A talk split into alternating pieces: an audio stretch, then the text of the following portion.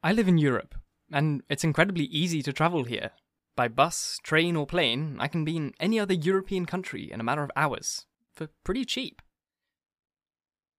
But while I'm in other countries, I still want to check my emails, check my YouTube analytics, and all that fun stuff. Well, by using Surfshark V P N, I changed my location to France using one of their three thousand two hundred plus servers, and I'm no longer annoyed by thousands of emails from Google freaking out saying, "Oh my god, there's a computer in Spain trying to hack you!" There isn't Google, it's me. And thanks to Surfshark, I'm no longer bothered by these annoying messages. Use the link in the description or episode notes to get Surfshark V P N today for as little as two dollars and thirty cents per month on a two-year plan, and log into all your accounts anywhere with zero hassle and no annoying emails. With continual development in technology, hackers and cybercriminals are getting better and better at installing viruses and hacking your electronic devices. We've all had antivirus software, but your run-of-the-mill software just isn't good enough anymore. With Surfshark Antivirus, not only will you have antivirus scans and real-time virus protection, but you'll also have access to a V P N. You'll be protected from targeted ads and tracking. You'll be notified if your data gets leaked by data brokers. And most importantly, it's incredibly easy to set up and use. If you feel like your online protection should be better, use the link in the description and episode notes to get seventy-six percent off Surfshark Antivirus today, and feel safe every day on your devices. Hello, and welcome to The Essential Reads. My name is Isaac, and my goal is to bring to you a bunch of classic audiobooks in an easy and accessible way. We're continuing with One Flew Over the Cuckoo's Nest by Ken Kesey today, and I've skipped, I've skipped, I've read the book in my own time, uh, not all of it, but I've read the next sort of couple of chapter bits that I'm going to break up, and it picks up quite significantly. I've been finding it a little difficult to get through these first couple of ones, um, but the book picks up quite considerably, um, so stick with it, it's about to get really, really fun. Let's get started. One Flew Over the Cuckoo's Nest by Ken Kesey. Part one, six. Trigger warning. This book was written in the nineteen fifties and contains views and words that were used in that time period. I do not agree with these words and views and would never use them in my daily life. I shall be ducking the audio to bleep any offensive language so that this book can be uploaded to its appropriate platforms, but apart from that, the book will stay as it was intended to be read. If you find this sort of language disturbing or triggering, then please listen to another audiobook. Thank you for your understanding, Isaac. I've heard the theory of the therapeutic community enough times to repeat it forward and backwards. How a guy has to learn to get along with a group before he'll be able to function in a normal society. How the group can help the guy by showing him where he's out of place. How society is what decides who's sane and who isn't. So, you gotta measure up. All that stuff. Every time we get a new patient on the ward, the doctor goes into the theory with both feet. It's pretty near the only time he takes things over and runs the meeting. He tells how the goal of the therapeutic community is a democratic ward, run completely by the patients and their votes, working towards making worthwhile citizens to turn back outside onto the street. Any little gripe, any grievance, anything you want changed, he says, should be brought up before the group and discussed instead of letting it fester inside of you. Also, you should feel at ease in your surroundings to the extent you can freely discuss emotional problems in front of patients and staff. Talk, he says. Discuss. Confess. And if you hear a friend say something during the course of your everyday conversation, then list it in the logbook for the staff to see. It's not, as the movies call it, squealing. It's helping your fellow. Bring these old sins into the open, where they can be washed by the sight of all, and participate in group discussion. Help yourself and your friends probe into the secrets of the subconscious. There should be no need for secrets among friends. Our intention, he usually ends by saying, is to make this as much like your own democratic, free neighborhoods as possible. A little world inside that is a made-to-scale prototype of the big world outside that you will, one day, be taking your own place in again. He's maybe got more to say, but about this point, the big nurse usually hushes him. And in the lull, old Pete stands up and wigwags that battered copper pot head and tells everybody how tired he is. And the nurse tells somebody to go hush him up, too, so the meeting can continue. And Pete is generally hushed, and the meeting goes on. Once. Just one time that I can remember, four or five years back, did it go any different. The doctor had finished his spiel, and the nurse had opened right up with, "Now, who will start? Let out those old secrets." And she put all the acutes in a trance by sitting there in silence for twenty minutes after the question, quiet as an electric alarm about to go off, waiting for somebody to start telling something about themselves. Her eyes swept back and forth over them, as steady as a turning beacon. The day room was clamped silent for twenty long minutes, with all the patients stunned where they sat. When twenty minutes had passed, she looked at her watch and said, "Am I to take it that there is not a man among you that has committed some act that he has never admitted?" She reached in the basket for the logbook. "Must we go over past history?" That triggered something. Some acoustic device in the walls, rigged to turn on at the sound of those words coming from her mouth. The acutes stiffened. Their mouths opened in unison. Her sweeping eyes stopped on the first man along the wall. His mouth worked. "I robbed a cash register service station." She moved to the next man. "I to try to take my little sister to bed." Her eyes clicked to the next man. Each one jumped like a shooting gallery target. "I, one time, w- wanted to take my brother to bed. I killed my cat when I was six. Oh, God, forgive me. I stoned her to death. Said my neighbor did it. I lied about trying. I did take my sister. So did I. So did I. And me. And me." It was better than she dreamed. They were all shouting to outdo one another, going further and further, no way of stopping, telling things that wouldn't ever let them look one another in the eye again. The nurse nodding with each confession and saying, "Yes, yes, yes." Then old Pete was on his feet. "I'm tired," was what he shouted. A strong, angry, copper tone to his voice that no one had ever heard before. Everybody hushed. They were somehow ashamed. It was as if he had suddenly said something that was real and true and important, and it had put all their childish hollering to shame. The big nurse was furious. She swiveled and glared at him, the smile dripping over her chin. She just had it going so good. "Somebody see to poor Mister Bancini," she said. Two or three got up. They tried to soothe him, pat him on the shoulder, but Pete wasn't being hushed. "Tired! Tired!" he kept on. Finally, the nurse sent one of the black boys to take him out of the day room by force. She forgot that the black boys didn't hold any control over people like Pete. Pete's been a chronic all his life. Even though he didn't come into the hospital till he was better than fifty, he'd always been a chronic. His head has two big dents, one on each side, where the doctor, who was with his mother at boarding time, had pinched his skull trying to pull him out. Pete had looked out first and seen all the delivery room machinery waiting for him, and somehow realized what he was being born into, and had grabbed onto everything handy in there to try and stave off being born. The doctor reached in and got him by the head with a set of dull ice tongs, jerked him loose, and figured everything was all right. But Pete's head was too new, and soft as clay, and when it set, those two dents left by the tongs stayed. And this made him simple, for it took all his straining effort and concentration and willpower just to do the tasks that came easy to a kid of six. But one good thing, being simple like that put him out of the clutch of the combine. They weren't able to mold him into a slot, so they let him get a simple job on the railroad, where all he had to do was sit in a little clapboard house way out in the sticks on a lonely switch and wave a red lantern at trains if the switch was one way, and a green one if it was the other, and a yellow one if there was a train someplace up ahead. And he did it with main force and a gut power they couldn't mash out of his head, out by himself on that switch. And he never had any controls installed. That's why the black boys didn't have any say over him.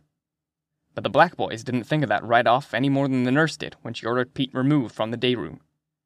The black boys walked right up and gave Pete's arm a jerk towards the door, just like you jerk the reins of a plow horse to turn him. "That's right, Pete. Let's go to the dorm. You're disturbing everybody." Pete shook his arm loose. "I'm tired," he warned. "Come on, old man. You're making a fuss. Let's go to bed and be still like a good boy." "Tired. I said you goin' to the dorm, old man." The black boy jerked his arm again, and Pete stopped waggling his head. He stood up, straight and steady, and his eyes snapped clear.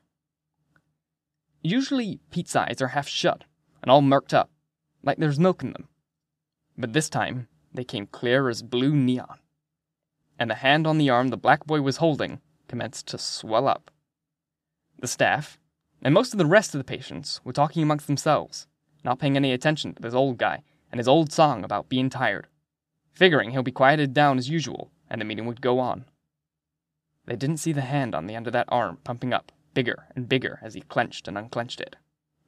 I was the only one who saw it. I saw it swell and clench shut, flow in front of my eyes, become smooth, hard. A big, rusty iron ball at the end of a chain. I stared at it and waited while the black boys gave Pete's arm another tug towards the door. "Old man, I say you go!" He saw the hand. He tried to edge back away from it, saying, "You're a good boy, Peter." But it was a shade too late. Pete had that big iron ball swinging all the way from his knees. The black boy whammed flat against the wall and stuck, then slid down to the floor like the wall there was greased. I heard tubes pop and short over the inside of the wall, and the plaster cracked just the shape of how he hit. The other two, the least one and the other big one, stood stunned. The nurse snapped her fingers, and they sprang into motion. Instant movement, sliding across the floor. The little one beside the other, like an image in a reducing mirror. They were almost to Pete when it suddenly struck them what the other boy should have known. That Pete wasn't wired under control like the rest of us. That he wasn't about to mind just because they gave him an order or gave his arm a jerk. If they wanted to take him, they'd have to take him like you take a wild bear or a bull. And with one of their number out cold against the baseboards, the other two black boys didn't care for their odds. This thought got them both at once, and they froze. The big one and his tiny image in the exact same position. Left foot forward, right hand out, halfway between Pete and the big nurse. That iron ball swinging in front of them, and that snow-white anger behind them. They shook and smoked, and I could hear gears grinding. I could see them twitch with confusion, like machines throttled full ahead with the brake on. Pete stood there, in the middle of the floor, swinging that ball back and forth at his side, all leaned over to his weight. Everybody was watching him now. He looked from the big black boy to the little one, and when he saw they weren't about to come any closer, he turned to the patients. "You see, it's a lot of baloney," he told them. "It's all a lot of baloney." The big nurse slid from her chair and was working towards her wicker bag, leaning at the door. "Yes, yes, Mister Bancini," she crooned. "Now, if you'll just be calm." "That's all it is, nothing but a lot of baloney." His voice lost its copper strength and became strained and urgent, like he didn't have much time to finish what he had to say. "You see, I can't help it, can't, don't you see? I was born dead. Not you, you wasn't born dead.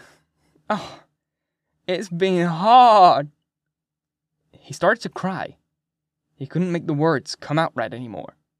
He opened and closed his mouth to talk, but he couldn't sort the words into sentences anymore. He shook his head to clear it and blinked at the acutes. I, I tell you. He started slumping over again, and his iron ball shrank back to a hand. He held it cupped out in front of him, like he was offering something to the patients. "I can't help it. I was born a miscarriage.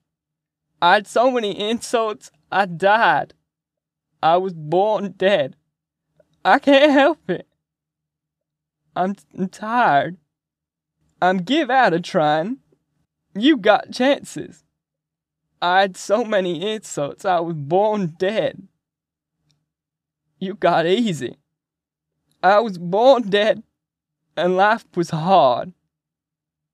I'm tired. Tired of talking and standing up. In debt nearly fifty-five years. The big nurse got him, clear across the room, right through his greens. She jumped back without getting the needle pulled out after the shot, and it hung there, from his pants, like a little tail of glass and steel. Old Pete slumping further and further forward. Not from the shot, but the effort. The last couple of minutes had worn him out, finally and completely, once and for all. You could just look at him and tell he was finished. So there wasn't really any need for the shot. His head had already commenced to wag back and forth, and his eyes were murky. By the time the nurse eased back to get the needle, he was bent so far forward, he was crying directly on the floor without wetting his face. Tears spotting a wide area as he swung his head back and forth, spatting, spatting, in an even pattern on the day room floor, like he was sewing them. Ah! he said. He didn't flinch when she jerked the needle out. He had come to life, for maybe a minute, trying to tell us something. Something none of us cared to listen to, or try to understand. And the effort had drained him dry. That shot in his hip was as wasted as if she'd squirted it in a dead man. No heart to pump it. No vein to carry it to his head. No brain up there for it to mortify with its poison. She'd just as well shot it in a dried-out cadaver. I'm tired. Now, I think you two boys are brave enough. Mister Bancini will go to bed like a good fellow. Awful tired.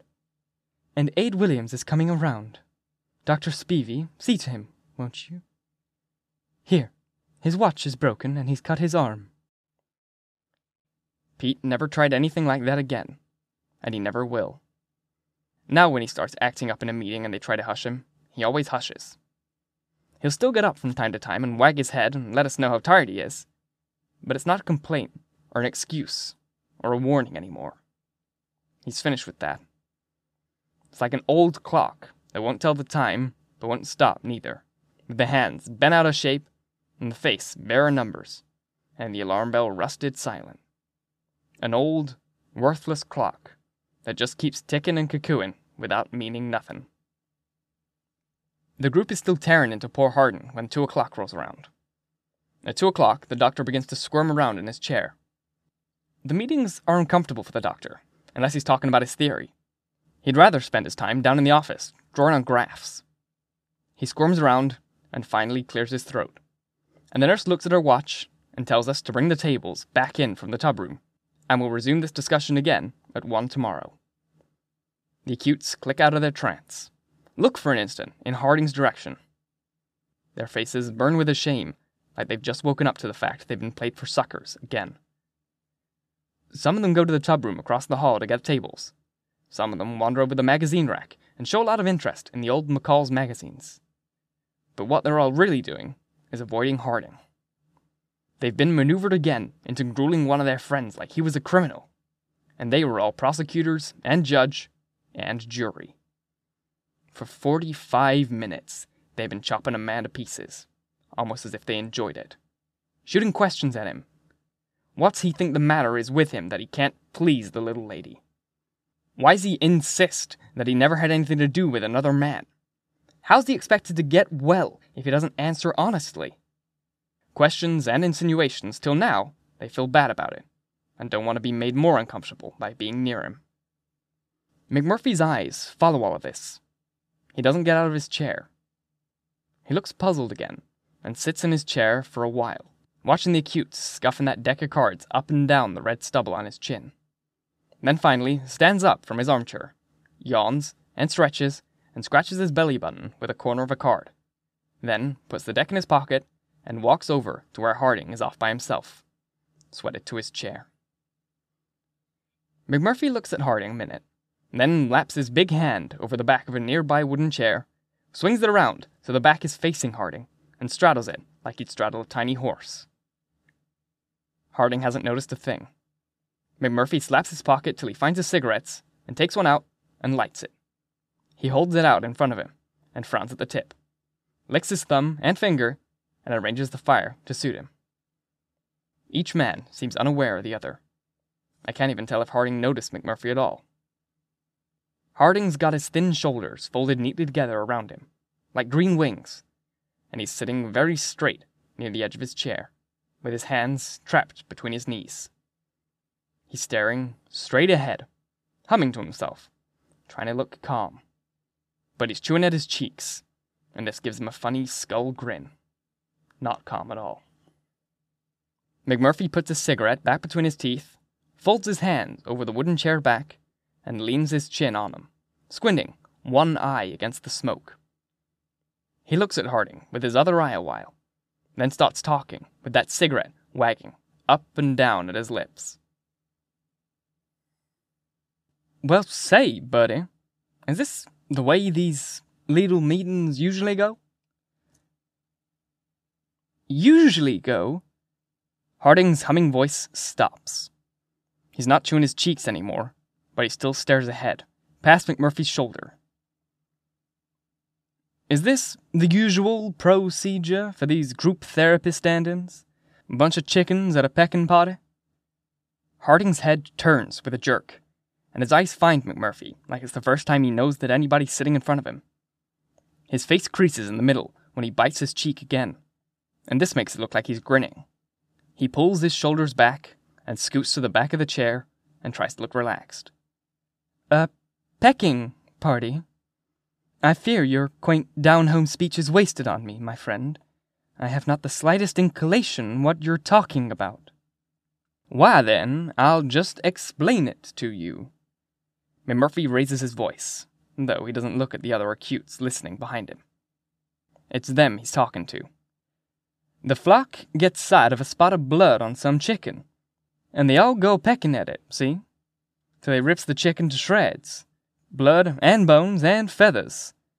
But usually a couple of the flock gets spotted in the fracas. Then it's their turn. And a few more get spots and pecked to death, and more, and more. Oh, a pecking party can wipe out a whole flock in a matter of hours, buddy. I seen it. A mighty awesome sight. The only way to prevent it, with chickens, is to clip binders on them, so they can't see." Harding laces his long fingers around a knee and draws the knee towards him, leaning back in the chair. "A pecking party? That certainly is an analogy, my friend." "And that's just exactly what that meeting I just sat through reminded me of, buddy. If you want to know the dirty truth, it reminded me of a flock of dirty chickens." "So that makes me the chicken, with a spot of blood, friend." "That's right, buddy." They're still grinning at each other, but their voices have dropped so low and taut I have to sweep ever closer to them with my broom to hear. The other acutes are moving up closer too. "And you want to know something else, buddy? You want to know who pecks that first peck?" Harding waits for him to go on.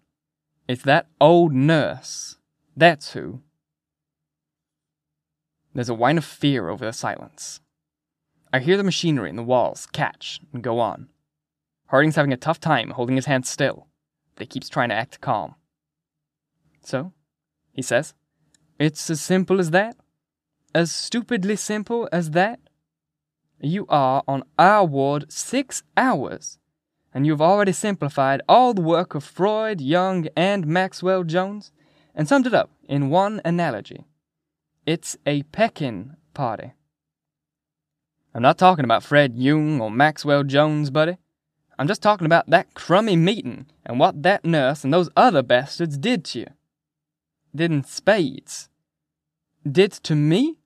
That's right, did. Did you every chance they got? Did you coming and did you going? You must have done something to make a pass of enemies here in this place, buddy, because it seems this sure passel got it in for you." "Why, this is incredible. You completely disregard, completely overlook and disregard the fact that what the fellows were doing today was for my own benefit. That any question or discussion raised by Miss Ratched or the rest of the staff is done solely for therapeutic reasons. You must not have heard a word of Doctor Spivey's theory on the therapeutic community, or not have had the education to comprehend it if you did. I'm disappointed in you, my friend. Oh, very disappointed. I judged you from our encounter this morning that you were more intelligent. An illiterate clod, perhaps, certainly a backward braggart with no more sensibility than a goose, but basically intelligent nevertheless. But observant and insightful though I usually am, I still make mistakes. Oh, hell with you, buddy. Oh, yes. I forgot to add, I noticed your primitive brutality this morning. Psychopath with definitive sadistic tendencies, probably motivated by an unreasoning egomania. Yes, as you see, all these natural talents certainly qualify you as a competent therapist and render you quite capable of criticizing Miss Ratchet's meeting procedure, in spite of the fact that she is a highly regarded psychiatric nurse with twenty years in the field. Yes, with your talent, my friend, you could work the subconscious miracles, soothe the aching id, and heal the wounded superego. You could probably bring about a cure for the whole ward, vegetables and all, in six short months, ladies and gentlemen, or your money back. Instead of rising to the argument, McMurphy just keeps on looking at Harding, and finally asks, in a level voice, "And you really think this crap that went on in the meeting today is bringing out some kind of cure? Doing some kind of good?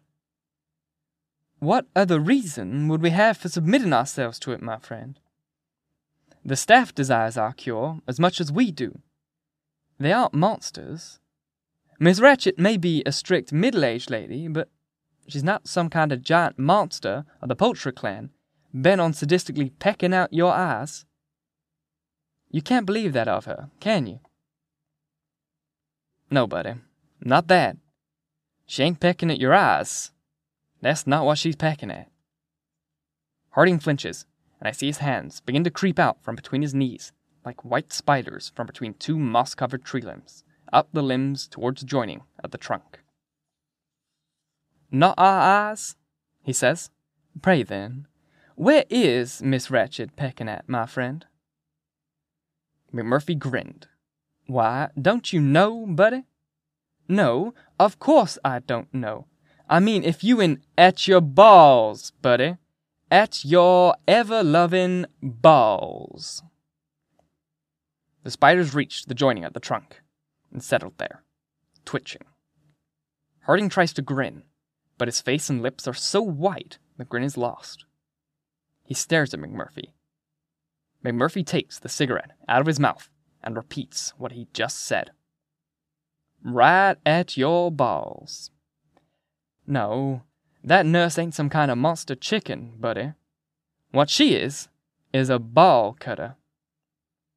I seen thousands of 'em, old and young, men and women. Seen 'em all over the country and in the homes. People who try to make you weak so they can get you to toe the line, to follow their rules, to live like they want you to. And the best way to do this, to get you to knuckle under, is to weaken you, by getting you where it hurts the worst. You ever been needing the nuts in a brawl, buddy? Stops you cold, don't it? There's nothing worse. It makes you sick. It saps every bit of strength you got. If you're up against a guy who wants to win by making you weaker instead of by making himself stronger, then watch for his knee. He's gonna go for your vitals. And that's what that old buzzard is doing. Going for your vitals." Harding's face is still colorless, but he's got control of his hands again. They flip loosely before him, trying to toss off what McMurphy has been saying. "Ah, dear Miss Ratched, our sweet, smiling, tender angel of mercy, Mother Ratched, a ball cutter? Why, friend, that's most unlikely. Buddy, don't give me that tender little mother crap. She may be a monster, but she's a bigger damn barn, tough as knife metal. She fooled me with that kind little old murder bit for maybe three minutes when I came in this morning, but no longer. I don't think she's really fooled any of you guys for six months or a year, neither. Hoo-wee! I seen some bitches in my time, but she takes the cake. A bitch. But a moment ago she was a ball cutter, then a buzzard, or, or was it a chicken? Your metaphors are bumping into each other, my friend. The hell with that! She's a bitch and a buzzard and a ball cutter. Don't kid me, you know what I'm talking about. Harding's face and hands are moving faster than ever now. A speeded film of gestures, grins, grimaces, sneers. The more he tries to stop it, the faster it goes. When he lets his hands and face move like they want to, and doesn't try to hold them back, they flow and gesture in a way that's real pretty to watch. But when he worries about him, and tries to hold back, he becomes a wild, jerky puppet, doing a high-strung dance. Everything is moving faster and faster, and his voice is speeding up to match. Why, see here, my friend, Mister McMurphy, my psychopathic sidekick. Ah, Miss Ratched is a veritable angel of mercy, and why just everyone knows it. She's unselfish as the wind, toiling thanklessly for the good of all, day after day, five long days a week. That takes heart, my friend, heart. In fact, I've been informed by sources, I'm not at liberty to disclose my sources, but I might say that Martini is in contact with the same people for a good part of the time, that she even further services mankind on her weekends by doing generous volunteer work about town, preparing a rich array of charity, canned goods, cheese for the binding effect, soap, and presenting it to some poor young couples having a difficult time financially. His hands flash in the air, moulding the picture he is describing. Ah, look, there she is, our nurse. Her gentle knock on the door. The ribbon basket. The young couple overjoyed to the point of speechlessness. The husband open-mouthed, the wife weeping openly. She appraises their dwelling. Promises to send them money for scouring powder, yes. She places the basket in the center of the floor, and when our angel leaves, throwing kisses, smiling ethereally, she is so intoxicated with the sweet mixture of human kindness that her deed has generated within her large bosom that she is beside herself with generosity. Beside herself. D'you hear? Pausing at the door, she draws the timid young bride to one side and offers her twenty dollars of her own. Go on, you poor unfortunate underfed child. Go and buy yourself a decent dress.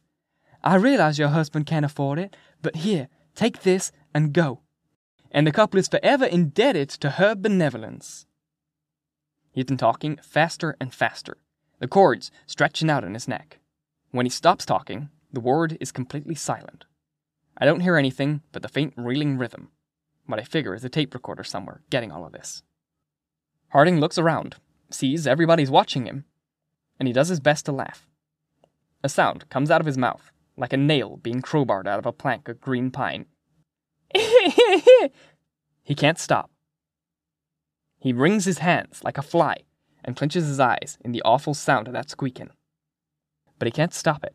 It gets higher and higher, until finally, with a suck of breath, he lets his face fall onto his waiting hands.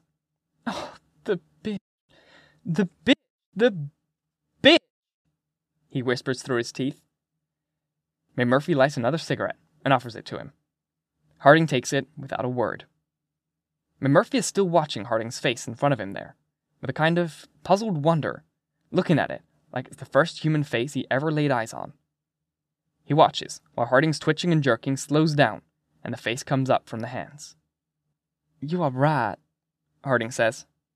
About all of it. He looks up at the other patients who are watching him. No one's ever dared to come out and say it before. But there's not a man among us that doesn't think it, that doesn't feel just as you do about her and the whole business. Feel it somewhere, deep in his scared little soul. McMurphy frowns and asks, what about the little fart of a doctor? He might be a little slow in the head, but not so much as not being able to see how she's taken over and what she's doing. Harding takes a long pull of the cigarette and lets the smoke drift out with his talk. Doctor Spivey is exactly like the rest of us, McMurphy. completely conscious of his inadequacy. He's a frightened, desperate, ineffectual little rabbit, totally incapable of running this ward without Miss Ratchet's help. And he knows it. And worse, she knows it, and reminds him every chance she gets. Every time she finds he's made a little slip in the bookwork, or in, say, the charting, you can just imagine her, in there, grinding his nose into it. "That's right," Cheswick says, coming up beside McMurphy, "grinds our noses in our mistakes." "Why doesn't he fire her?" "In this hospital," Harding says, "the doctor doesn't hold the power of hiring and firing. That power goes to the supervisor. And the supervisor is a woman, a dear old friend of Miss Ratchet's. They were army nurses together in the thirties. We are victims of a matriarchy here, my friend. And the doctor is just as helpless against it as we are. He knows that all Ratched has to do is pick up that phone you see sitting at her elbow and call the supervisor and mention, I'll say, that the doctor seems to be making a great number of requisitions for Demerol." "Hold it, Harding. I'm not up on all this shop talk. Demerol, my friend, is a synthetic opiate, twice as addictive as heroin. Quite common for doctors to be addicted to it. That little fart? Is he a dope addict? I'm certain I don't know." "Then where does she get off with accusing him of—" "Oh, you're not paying attention, my friend. She doesn't accuse. She merely insinuates. Insinuate anything, don't you see? Didn't you notice today? She'll call a man to the door of the nurse's station and stand there and ask him about a Kleenex found under his bed. No more, just ask. And he'll feel like he's lying to her, whatever answer he gives. And if he says he was cleaning a pen with it, she'll say, I see, a pen. Or if he says he has a cold in his nose, she'll say, I see, a cold. And she'll nod her neat little grey coiffure, and smile her neat little smile, and turn back, and go to the nurse's station. Leave him standing there, wondering just what he did use that Kleenex for." He starts to tremble again, and his shoulders fold back around him. "No, she don't need to accuse. She has a genius for insinuation. Did you ever hear her, in the course of our discussion today, ever once hear her accuse me of anything? Yet it seems I've been accused of a multitude of things, of jealousy and paranoia, of not being man enough to satisfy my wife, of having relations with male friends of mine, of holding my cigarette in an affected manner, even, it seems to me, accused of having nothing between my legs but a patch of hair, and soft and downy and blonde hair, that. Ball cutter? You underestimate her." Harding hushes all of a sudden, and leads forward to take McMurphy's hand in both of his. His face is tilted oddly, edged, jagged, purple and grey, a busted wine bottle. "This world belongs to the strong, my friend. The ritual of our existence is based on the strong getting stronger by devouring the weak. We must face up to this. No more than right that it should be this way. We must learn to accept it as a law of the natural world. The rabbits accept their role in the ritual and recognize the wolf as the strong. In defense, the rabbit becomes sly and frightened and elusive, and he digs holes and hides when the wolf is about. And he endures. He goes on. He knows his place. And he most certainly doesn't challenge the wolf to combat. Now would that be wise? Would it?" He lets go McMurphy's hand, and leans back and crosses his legs, takes another long pull off the cigarette. He pulls the cigarette from his thin crack of a smile, and the laugh starts up again, like a nail coming out of a plank. "Mister McMurphy, my friend, I'm not a chicken. I'm a rabbit. The doctor is a rabbit. Cheswick there is a rabbit. Billy Bibbit is a rabbit. All of us in here are rabbits, of varying ages and degrees, hippity-hopping through our Walt Disney world. Oh, don't misunderstand me. We're not in here because we are rabbits. We'd be rabbits wherever we were. We're all in here because we can't adjust to our rabbithood. We need a good strong wolf like the nurse to teach us our place. Man, you're talking like a fool. You mean to tell me that you're going to sit back and let some old blue-haired woman talk you into being a rabbit? Not talk me into it, no. I was born a rabbit. Just look at me. I simply need the nurse to make me happy with my role. You're no damned rabbit. See the ears, wiggly nose, the cute little button tail? You're talking like a crazy, like a crazy man? How astute. Damn it, Harding, I didn't mean it like that. You ain't crazy that way. I mean, hell, I'm been surprised how sane you guys all are. As near as I can tell, you're not any crazier than the average asshole on the street. Oh, yes, the asshole on the street. But not, you know, crazy like the movies paint crazy people. You're just hung up and kinda, kinda rabbit-like. Isn't that it? Rabbits, hell, not a damn thing like rabbits. God damn it. Mister Bibbit, hop around for Mister McMurphy here. Mister Cheswick, show him how furry you are. Billy Bibbit and Cheswick change into hunched-over white rabbits right before my eyes. But they're too ashamed to do any of the things Harding told them to do. Oh, they're bashful, Mister McMurphy. Isn't it sweet? Or perhaps the fellows are ill at ease because they didn't stick up for their friend. Perhaps they're feeling guilty for the way they once let her victimize them into being interrogators. Cheer up, friends. You no reason to feel ashamed. It's all as it should be. It's not the rabbit's place to stick up for his fellow. That would have been foolish. No, you were wise. Cowardly, but wise. Look here, Harding. No, no, no, Cheswick. Don't get irate at the truth. Now look here. There's been times I've said the same things about old Lady Ratched that McMurphy has been saying. Yes, but you said them quietly and took them all back later. You're a rabbit, too. Don't try to avoid the truth. That's why I hold no grudge against you for the questions you asked me during the meeting today. You were only playing your role. If you had been on the carpet, or you, Billy, or you, Fredrickson, I would have attacked you just as cruelly as you attacked me. We mustn't be ashamed of our behavior. It's the way we little animals are meant to behave. McMurphy turns in his chair and looks the other acutes up and down. I ain't so sure but what they should be ashamed. Personally, I think it was damned crummy the way they swung in on her side against you. For a minute, I thought I was back in a red Chinese prison camp. Now, by God, McMurphy, Cheswick says, you listen here. McMurphy turns and listens. But Cheswick doesn't go on. Cheswick never goes on. He's one of those guys who'll make a big fuss like he's going to lead an attack, holler a charge, and stomp up and down a minute, take a couple steps, and quit. McMurphy looks at him where he's been caught off base again after such a tough-sounding start and says to him, "A hell of a lot like a Chinese prison camp." Harding holds his hands for peace.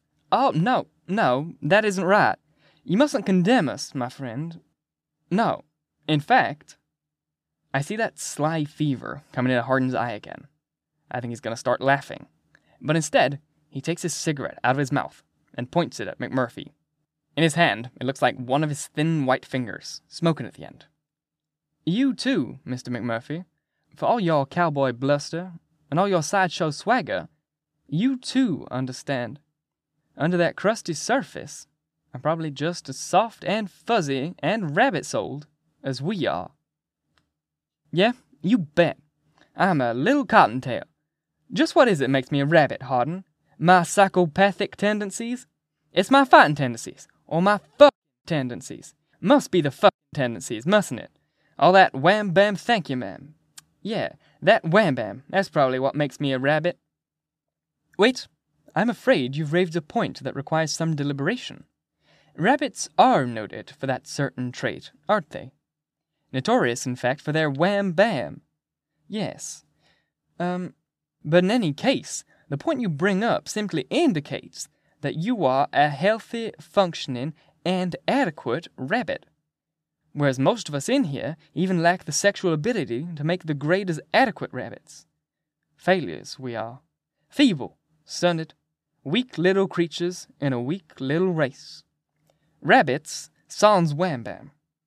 A pathetic notion. Wait a minute. You keep twisting what I say. No, no, you were right. You, remember, it was you that drew our attention to the place where the nurse was concentrating her pecking. That was true. There's not a man in here that isn't afraid he's losing, or has already lost his wham-bam. We comical little creatures can't even achieve masculinity in the rabbit world. That's how weak and inadequate we are. We are the rabbits, one might say, of the rabbit world. He leans forward again, and that strained, squeaking laugh of his that I've been expecting begins to rise from his mouth. His hands flipping around, his face twitching. Harding, shut your damn mouth! Thank you so very much for listening. If you enjoyed, please like, comment, share, all that jazz, and if you really enjoyed, do subscribe because there's more to come.